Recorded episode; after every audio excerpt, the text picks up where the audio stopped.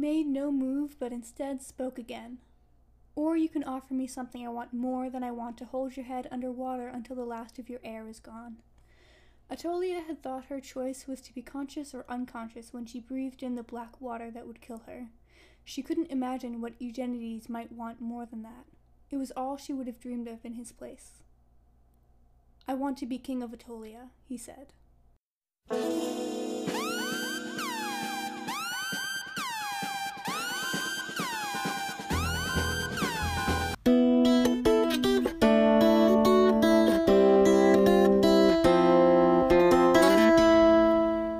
Everybody, I'm Noelle, And I'm Caitlin. and this is the Attolian Archives, your Queen's Thief reread podcast to get you through the wait for Return of the Thief.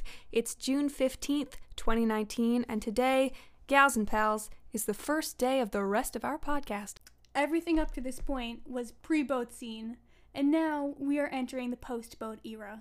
Let's just take a minute to reflect on this chapter as a whole. I opened up the book to start making notes for what we would talk about and I my gut reaction was I don't know if I can talk about this chapter out loud. Like This just- chapter, it's an experience. it's a private experience that each of us has. Is it possible to intellectualize this? It's so moody. I was struck by that reading it this time. They're in the water and it's dark and she can't see his face. It's in shadow and it's stormy. And then the cloud parts and they see the moon. Yeah. The drama is unparalleled. It's much more set in place than a lot of the other chapters. You know, like the landscape of the ocean is uh much more paramount than any of the other scenes can be happening anywhere as long as it's, you know, in a palace yeah. somewhere. we haven't had a lot of the ocean so far. Yeah. The ocean hasn't been much of an image until now. There was the river, there's the landscape that they're traveling through in The Thief. Mm, But- the the river and the thief heightened emotional point in the thief comes with water. Heightened emotional point in Queen of Attolia comes with water. And the threat of drowning metaphor. again. Threat of drowning, true. Threat of death, Threat of death! again. It's specifically like Megan Whalen Turner did not have to specifically pick the image of drowning. She didn't have to go this hard, She didn't she did not have to go this hard. but she did. and why why is it that and not something else? Hmm. Is it to make that connection to the thief? Could be. I had never noticed that until you mentioned the river just now. Water is something that is it's heavy. It's a natural force that's Fluid. inescapable, Mm-hmm. Changeable. but also changeable. Life yeah. giving, also. Not Mhm. necessarily all of the bad adjectives. Yeah. Ursula K. Le Guin would say it was feminine. Mm-hmm. Um, It's definitely the most dramatic path he could have taken out of Ephrata. like, a horseback chase would not have probably had this level of height. Well, and no, would have been less dignified, maybe. But he re- he removes her from the land. Mm. Like he puts her yeah, on a boat, and they go out into the water, neutral. and yeah, they're in a neutral place, Mm-hmm. and they're both shifting. He's in shadow, which we already mentioned. Which he's been in shadow quite a bit in this book. The Magus Uh, sees him in shadow. Yeah. the, the chapter's from Attolia's perspective, and it says she thought that if she searched for the guardsman Teleus had sent to escort her, she would find him nearby, not unconscious, not bound and gagged, but dead. Gen is not a child anymore, and he's entered the world of violence. Yeah. Fully. hmm And Attolia is very perceptive in that way that she sees that change in him, but in other ways she's not perceptive at all. Also, I think that's the reason. What? So the reason that she was able to perceive this change in him, but not others, is because uh, killing the guardsman instead of tying him up is something that she would have done. She would have Mm. immediately gone to the most ruthless, most sure option, the safest option for her. And oh my god, oh, is he becoming more like her? Is his emotional journey to like do they meet That each other in the, the middle? Does he become more like her and she becomes more like him? There's is that line. There's that line in King of Attolia where it, someone's narration says it remained to be seen whether she would become more like her king or her king more like her. And I mean we talked about how he he imitates her facial expressions Mm-hmm. and he uh, almost wants to embody her in order to understand her. So, do you think, in your own opinion, not Attolia's, that the guardsman really is dead, or is she just jumping to that? Do you think Gen would have killed him? That's a good question. I mean, Gen remains adverse to violence, especially killing, unless absolutely necessary. Mhm. And that's something that he's going to continue to struggle with. But this is a desperate moment Yeah. for him. But he's still he's still using his trickery. They have the fake cannon, Mhm. and so he's he's using the assumption that there will be violence, especially violence on a large scale, and he's managing to subvert that. I'm kind of thinking, I don't know. I'm split. Mm. We can't know, because it would be sure to kill the guardsman, but with his aversion to killing people. And since this is such a short time thing, it's such a short time frame, Mhm. someone tied up for the 10 minutes it takes to get off the dock Mhm. wouldn't be that much of a risk. Yeah, especially because once they're out on the water, there's really nothing that can be done. Yeah. This relates to two other things. There's another bit of the narration where it says she, being Attolia, had needed the mask to rule, and she had been glad to have it. She wondered if Eugenides was glad of his, which is page 240. So she relates to him in that way, and she recognizes that she's pulled him into her world, Mhm. in a sense. But that's what Attolia is thinking. Yeah. And no narrator is reliable here. Another connection with the mask is that um what uh what preceded that quote about uh she's thinking about her mask was that when she's she was thinking about how um when she had taken the throne and had the claimant for her throne shot she narrates that none of her fear or revulsion had shown on her face so she wondered if Eugenides was glad of his mask so she's I took this to mean that she's assuming that he's hiding fear or revulsion also. Mm-hmm. But my question is, what do you think? What emotions do you think he's really hiding right now? Because we know he's in love with her. Many, But many also- different emotions. That's another example of how perception is not necessarily the truth of what's really going on in these people's heads. hmm Which also brings us to the question of when he says that he is uh, willing to kill her and threatens to kill her, is he bluffing? Yeah, Would he do it? I think he must have been bluffing. Yeah. Well, first of all, first of all, so I don't know that Eddis would give him orders to kill Attolia. Mm-hmm. I think probably they might have tried some sort of negotiation with Eddis and Attolia. Mm-hmm.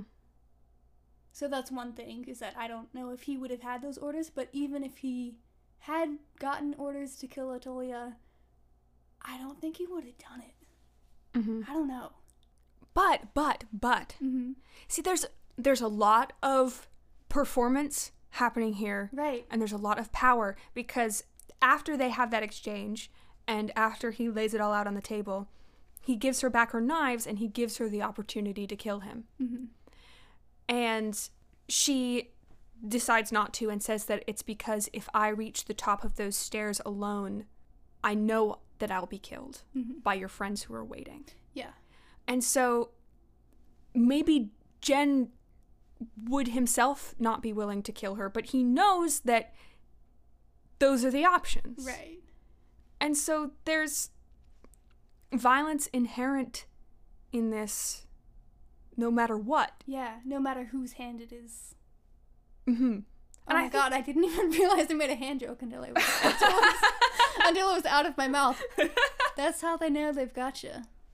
But he like I think that um maybe it matters to Gen to be willing to do it himself. Mm-hmm.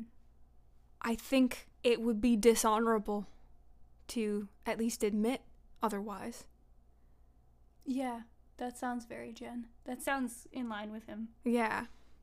Because I'm not willing to kill you, but I'll send you to your death. That's cowardly. Yeah.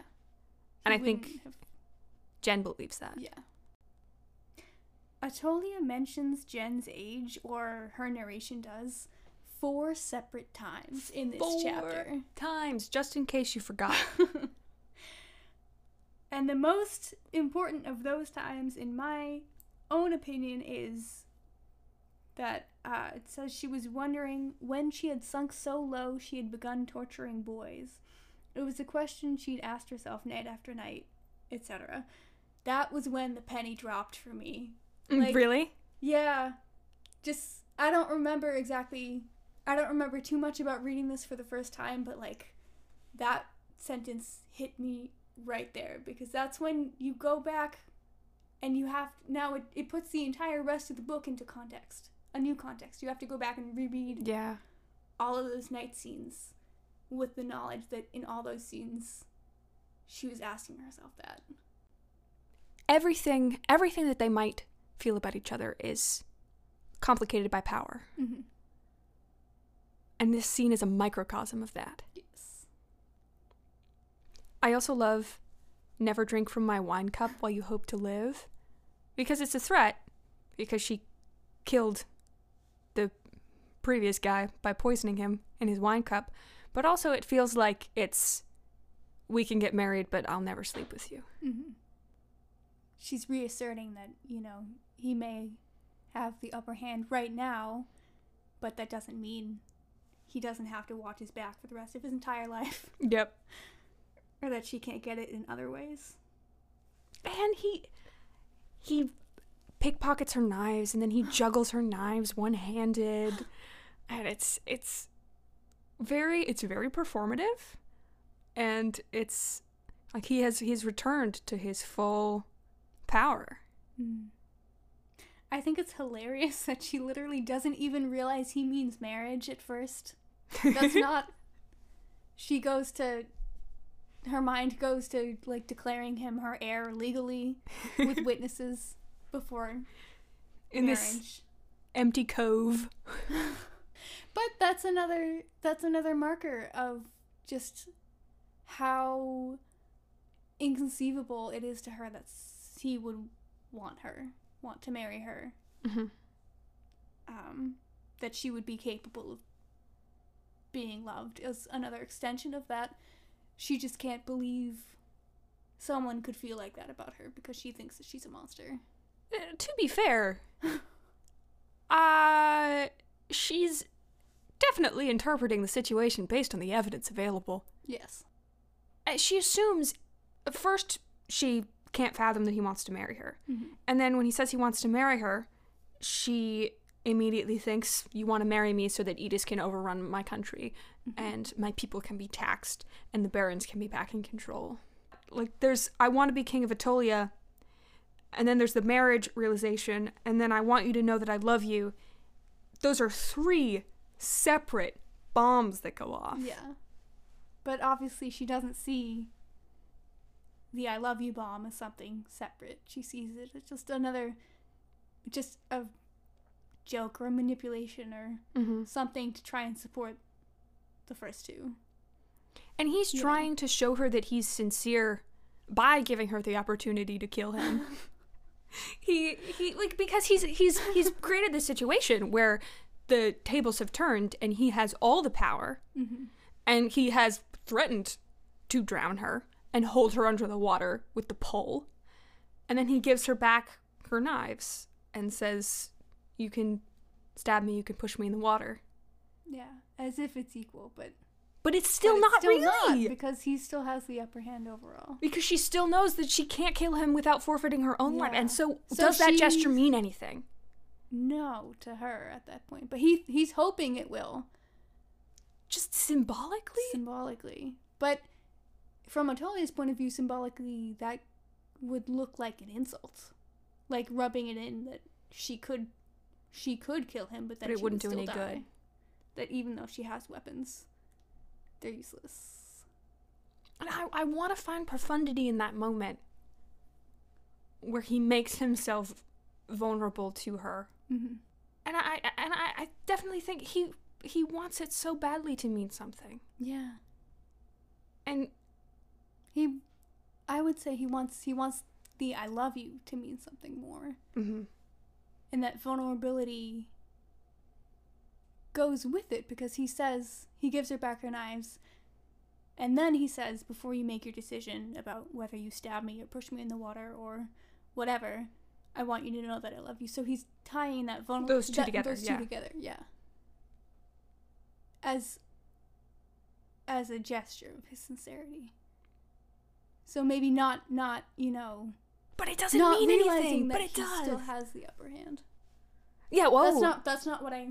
oh, you you were saying that maybe he's not even thinking about that context. Yeah, he, I think he was trying to tie those two things together, hmm not realizing that if he if she did kill him, she would still die. hmm Hmm. That's a really interesting way of thinking about it. I had sort of assumed that he was considering all factors at all times. I have read it as if he was overlooking that, hmm just because he wants it so desperately to mean something, you know. Yeah. He almost forgets for a moment that they aren't alone. I'm just like, do you remember that that comedian who said that he was so excited about the existence of all that apple juice that he broke home and he forgot racism existed. yeah, he was so excited about all this romantic love and vulnerability that for a second he forgot war. Okay, I'm sorry. What were you saying? What what deep and meaningful thought did I callously interrupt? I, I feel like a lot of their relationship is Gen and maybe Irene too. They're trying to have a free and private relationship in a world in which that is not possible. Yeah. Um, because they're they're alone in this moment, but they're not alone. Yeah. There are people at the top of the stairs waiting. People will see the outcome of whatever it is. So it seems like no matter what they do, even when they're alone, they can, at least in this moment, they can still sense the world's eyes on them Mm-hmm. and how it's going to play out in the eyes of the world. Mm-hmm. Private versus public personas. He can't be just a just a thief standing in front of a queen asking her to love him. It has to be political and he has to find a way to manipulate all the politics to make what he wants to happen personally mm-hmm. happen. There are so many hints in this chapter that Attolia is in love with him when she's reminiscing about overhearing, overhearing him cry after his hand is cut off. It says she had known even then that she would turn on any guard that mocked the thief's pain. And when they're about to get into the, the boat, um, she thinks about how she remembers him smiling at her after Is Gift episode. And it says she didn't think that he would smile at her again, not even to gloat. Mm. So there are all these little these little seeds still in this chapter that are gonna And so she feels as if she's missed whatever opportunity she Mhm. had to connect with him. Yeah, and like she says, uh, she narrates when Eugenides says, "Or you can offer me something I want more than I want to hold you your head underwater until you drown." Um, her narration says, like, "Oh, she was surprised, and it was all she would have wanted in his place, so she can't conceive of him." Mm. you know, thinking of her any differently. So that window is gone. and we think we think a lot about how does their relationship develop in light of the violence that she has done to him um and the power imbalance that they have in that way. But he has also put himself in a position where there's a power imbalance in his favor. And there's also a power imbalance in his favor because of gender especially right here. How do you see that here in this scene? he gives her the option of you can marry me or you can die. Mm-hmm. And her assumption is we'll get married and all of these bad things will happen to the country because I will no longer be in power, Mm-hmm. practically speaking, because the king will always overrule the queen. Right. Although I took that more as a the foreign power who's winning will take over the national power. Mm-hmm. But the gender thing is very real also. Yeah. Oh, and also they talk about what will happen to Eddis if she chooses to die, and all these things happen with the war. And uh, Gen says that. Oh my, what's the exact line? Did I write it down? There will be an Eddis long after Sounis and Attolia are gone. Which, of course, we know is not true in a literal sense Mm. but maybe it is metaphorically. Although he doesn't know that. He doesn't know that there's any conflict there because he doesn't know about what's coming. But thinking about just the significance of that line and how Eddis Eddis is kind of the heart of the peninsula culturally Mhm. and has the old gods that are returning. And maybe that will survive and supersede Attolia and Sounis. That's an idea to keep thinking about, I think, as Yeah. Gen keeps rolling up the map. Um, I also wanted to talk about we're already over time, but uh, when Gen talks about when he fell in love with her, or when he, looking back, identifies as the moment that he fell in love with her, is watching her dance from hiding in the tree, and he says that she was uh, dancing with the sisters and friends that existed only in her imagination, and so he identified with her, lonely child to lonely child, and also it's specifically sisters and we've talked previously about how attolia doesn't have any other women in her life. She doesn't have women that she can trust. Um, lastly, we wanted to ask listeners, what do you think is the significance of this turning point if you're reading these books out of the chronological order? So, any of you who have read them in a different sequence than the the typical, did this mean something different to you than it would have otherwise? because i have i can't really imagine it Yeah. we should come up with other orders like how star wars has the machete order we should make different ones and name them fun things That's chapter 15. Next episode, things get worse. believe it or not send us your comments questions and thoughts chime in at atolianarchives.tumblr.com be, Be blessed, in your endeavors. Thank you for listening. This has been an amateur embroidery production. Find us on iTunes, Stitcher, Google Podcasts, anywhere podcasts are available.